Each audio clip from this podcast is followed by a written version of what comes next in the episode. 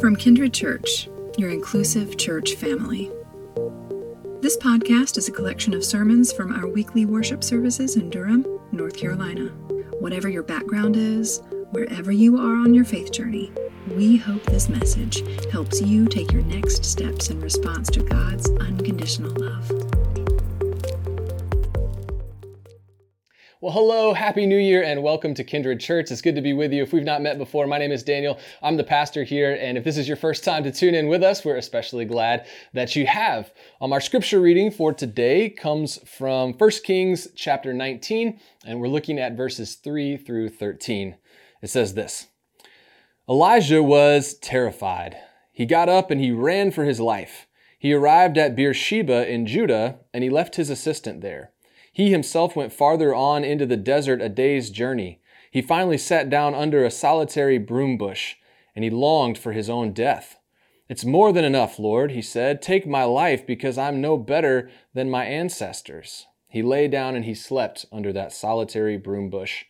Then suddenly a messenger tapped him and said to him, Get up, eat something. Elijah opened his eyes and he saw flatbread baked on glowing coals and a jar of water right by his head. So he ate and he drank, and then he went back to sleep. The Lord's messenger returned a second time and tapped him. Get up, the messenger said. Eat something, because you have a difficult road ahead of you. Elijah got up, and he ate and he drank, and he went refreshed by that food for forty days and nights until he arrived at Horeb, God's mountain. There he went into a cave, and he spent the night. The Lord's word came to him and said, Why are you here, Elijah? Elijah replied, I've been very passionate for the Lord God of heavenly forces because the Israelites have abandoned your covenant. They've torn down your altars. They've murdered your prophets with the sword. I'm the only one left, and now they want to take my life too. The Lord said, Go out and stand at the mountain before the Lord. The Lord is passing by. A very strong wind tore through the mountains and broke apart the stones before the Lord. But the Lord wasn't in the wind. After the wind, there was an earthquake, but the Lord wasn't in the earthquake. But the, um, after the earthquake, there was a fire, but the Lord wasn't in the fire. After the fire, there was a sound, thin and quiet. When Elijah heard it, he wrapped his face in his coat. He went out and stood at the cave's entrance. A voice came to him and said, Why are you here, Elijah? This is the word of God for us, the people of God. Thanks be to God. Well, today we are starting a new sermon series, and it's called Where is God? Where is God? I don't know where you're at on your faith journey. Uh, you may be somebody who feels like you've got a whole lot of faith. You may be somebody who feels like you've got zero faith. Probably most of us are, are somewhere in the middle there. But one thing I think most of us probably have in common is that at some point in our life, we've found ourselves asking that question of, of where is God? And usually, when we ask that question, uh, it's not in those times when we're like up on a mountaintop surveying the beautiful scenery. Um, it's not when we're at the beach and we're watching a magnificent sunrise over the ocean. Uh, it's not when we're happy and relaxed. It's not when things are, are great at work and, and great at, at home. Usually, when we ask that question of where is God, it's because things in our life are not good. And so, in this sermon series, we're going to talk about four challenging experiences that many of us face. Uh, we're going to be talking about uh, where is God when I'm rejected? Um, uh, you know, many of us have, faced different kinds of rejection in, in our life. Some of us have faced rejection in the church. So, so we're going to talk about that.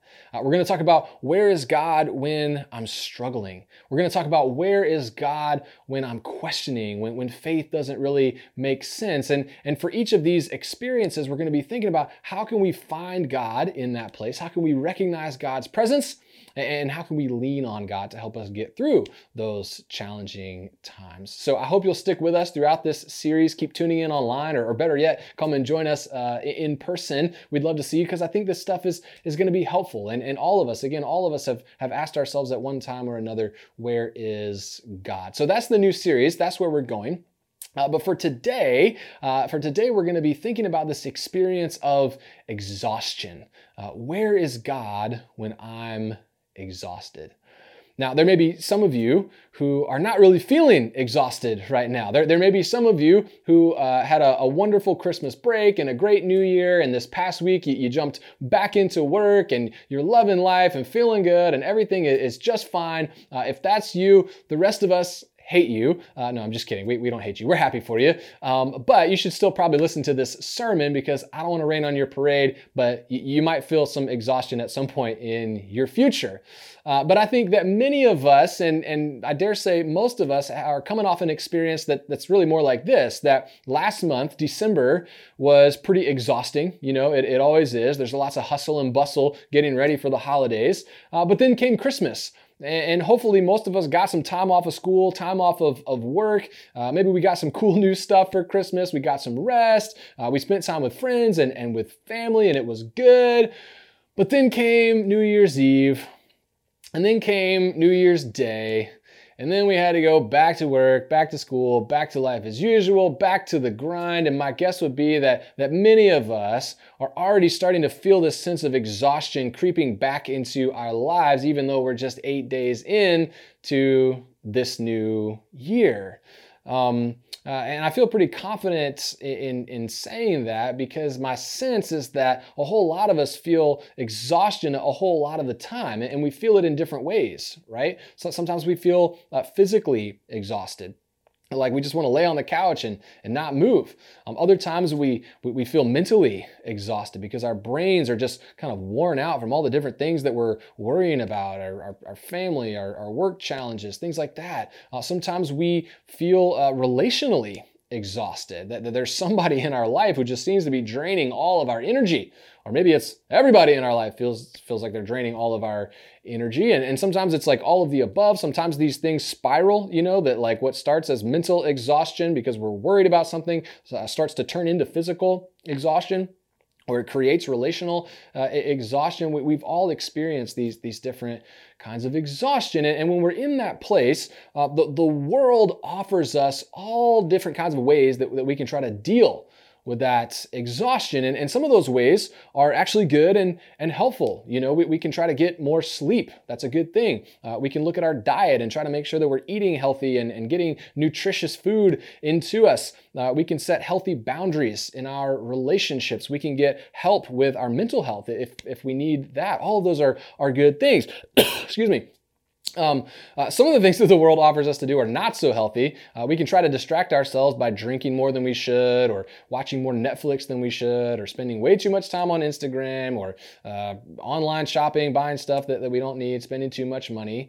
Uh, but, but, but maybe you've had this experience that, that you've been exhausted and, and you've tried all of these different things that the world tells us to do, even the, the good, healthy things, and yet still there's this sense of exhaustion. Or maybe you get a little relief here and there, a little distraction here and there, but, but you just can't seem to find the, the deeper rest that you're looking for. I think a lot of us have had that experience. And, and so a big question for us to think about is like, what are we missing? Uh, why is it so hard for us to, to get out of this state of exhaustion? Why is it so hard for us to, to, to find rest in like a, a lasting way? Those are, those are important questions.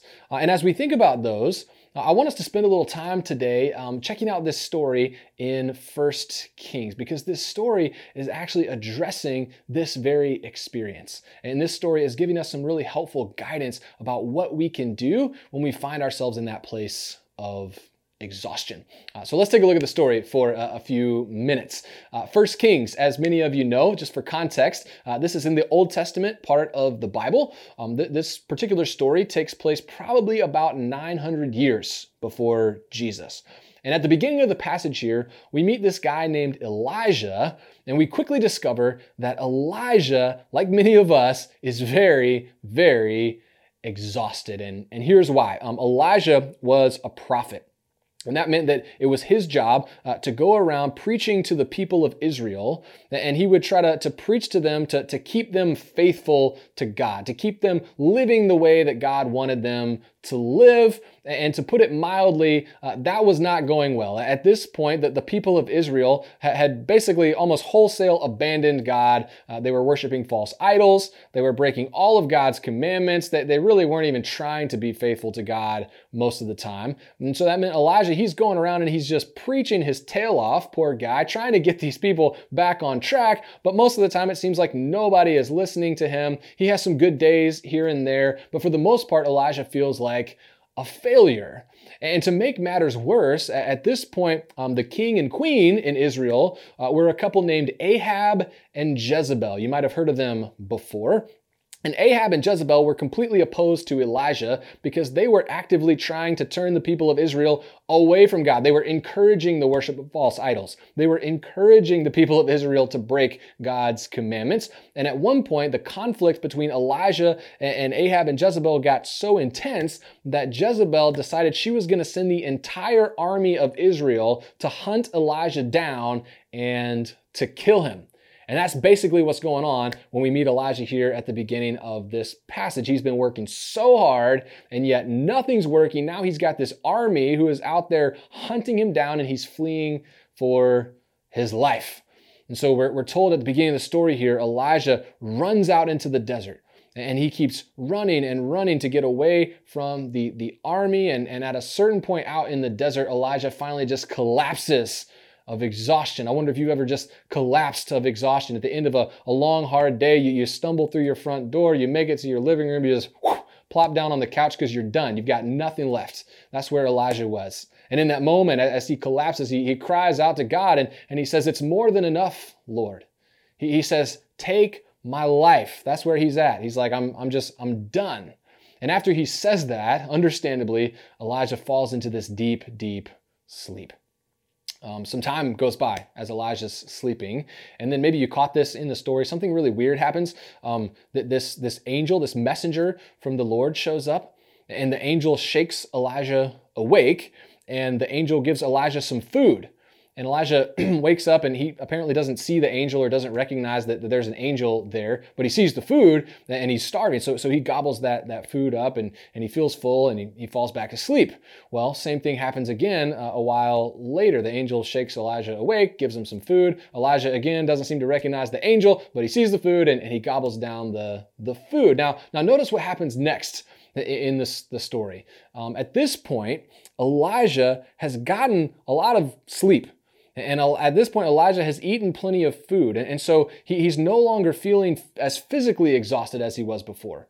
And Elijah has put some physical distance between himself and his problems back home, so he's no longer feeling relationally exhausted like he was before. And yet, Elijah can tell that a big part of him still feels this sense of exhaustion.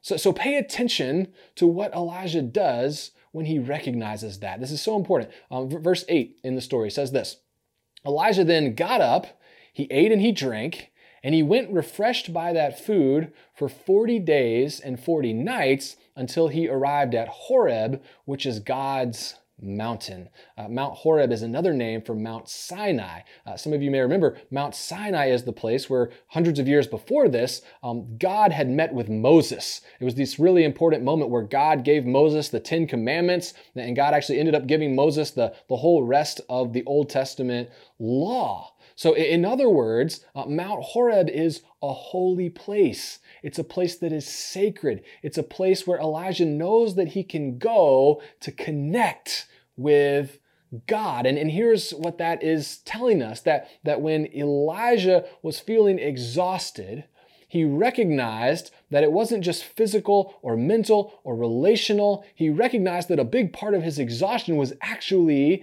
spiritual.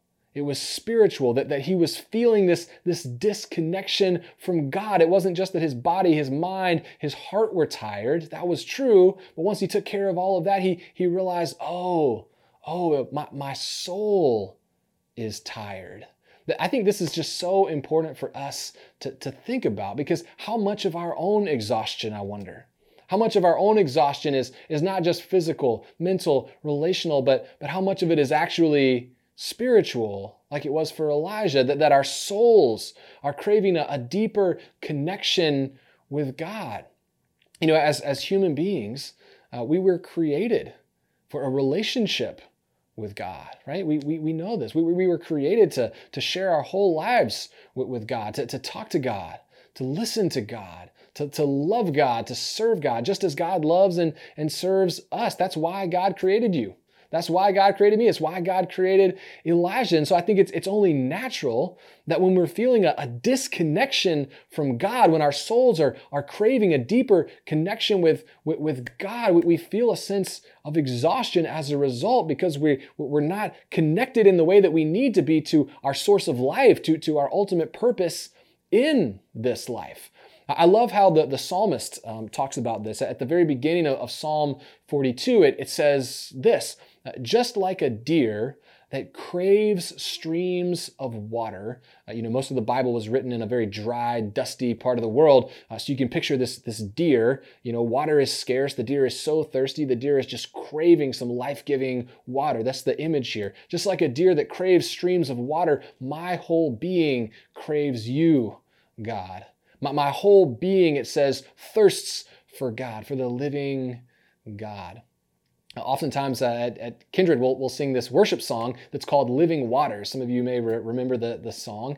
And um, that song is actually based on Psalm 42. And it kind of paraphrases that language. And, and here's how the song puts it it says, As the deer panteth for the water, so my soul longs after you. Talking to God. You alone are my heart's desire, and I long to worship you.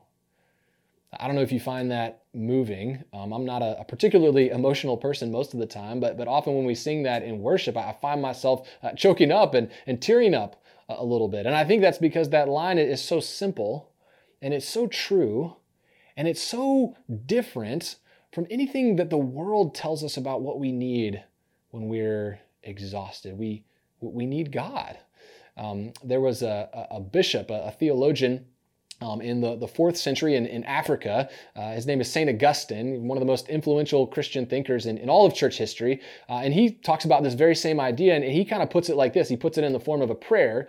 He says, Oh Lord, uh, you have made us, talking about humanity, you've made us for yourself, and our hearts are restless. Or we could translate that our hearts are exhausted until they rest in you.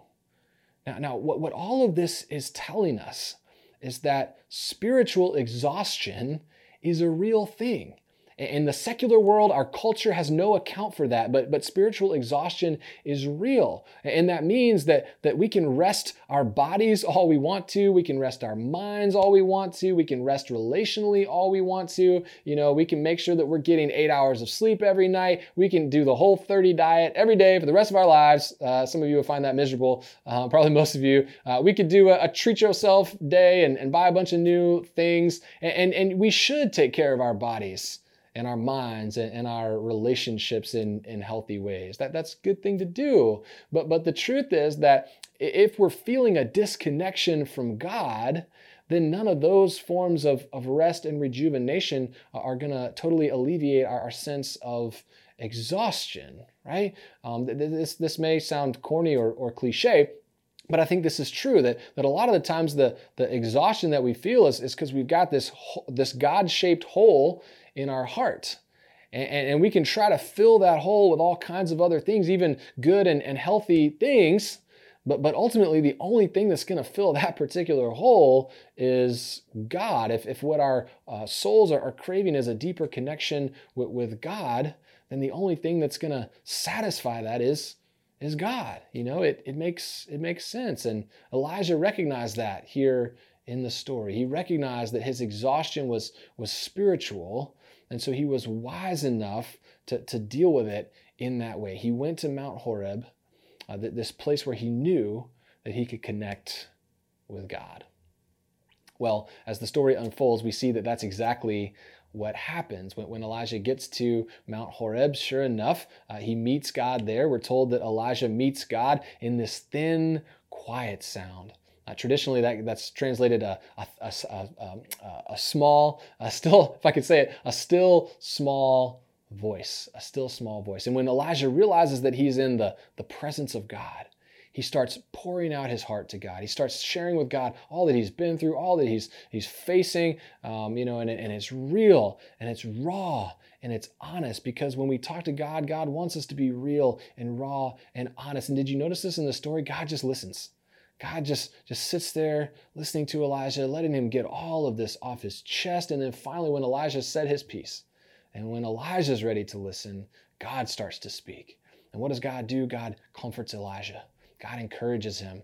God renews Elijah's calling. And then God starts explaining to Elijah all of these different ways that God is going to care for Elijah as he's navigating the different challenges that he faces. Um, now, none of that immediately solves all the, the problems in Elijah's life. Now, none of that means that Elijah will just never feel exhausted ever again. No, but but in that encounter with God, it's like a, a weight is being lifted off Elijah's back. Because when his soul gets what it craves and he connects with God in this way, he remembers that God really is with him and that God really will see him through. And the same is true for you, and the same is true for me as well. When, when our souls get what they crave, when we deepen our connection with God, then we remember that God really is with us and God will see us through. We need that. We need that. So here's a question for you uh, to, to, consider. Um, as you think about this new year, as you think about 2023, in this year, what's going to be your Mount Horeb?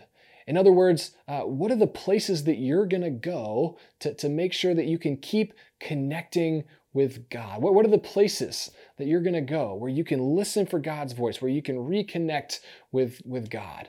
Uh, for, for some of you, if, if you're not already in the habit of, of worshiping on a regular basis, whether in person or, or online, uh, that's a great next step. You know, uh, if you only come to worship when you're completely exhausted, like Elijah was, or you only come to worship when you literally have nothing else uh, going on, maybe a good next step for you is, is to start worshiping more regularly. Make it a, a spiritual habit in your life.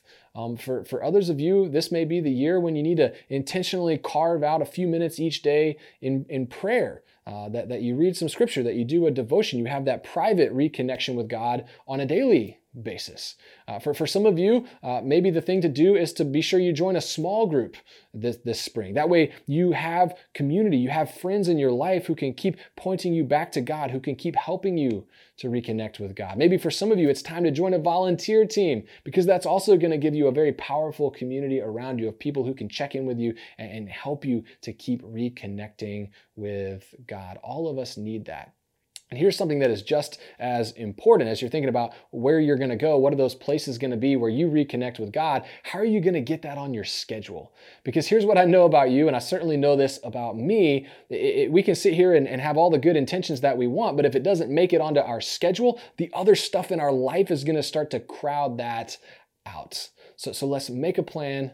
Let's get it on our schedule. How are we going to reconnect with God throughout this new year?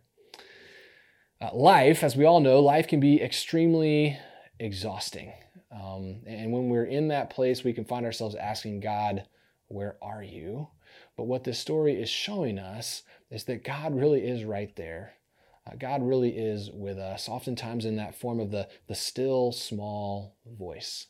And so, if we can make some space in our life to, to listen for that voice of God, if we can create intentional space, regular space in our life to, to keep reconnecting with God and, and giving us what our souls really are craving, that's going to ease so much of our exhaustion because it's going to help us to find a kind of rest for our souls that ultimately can only come from God.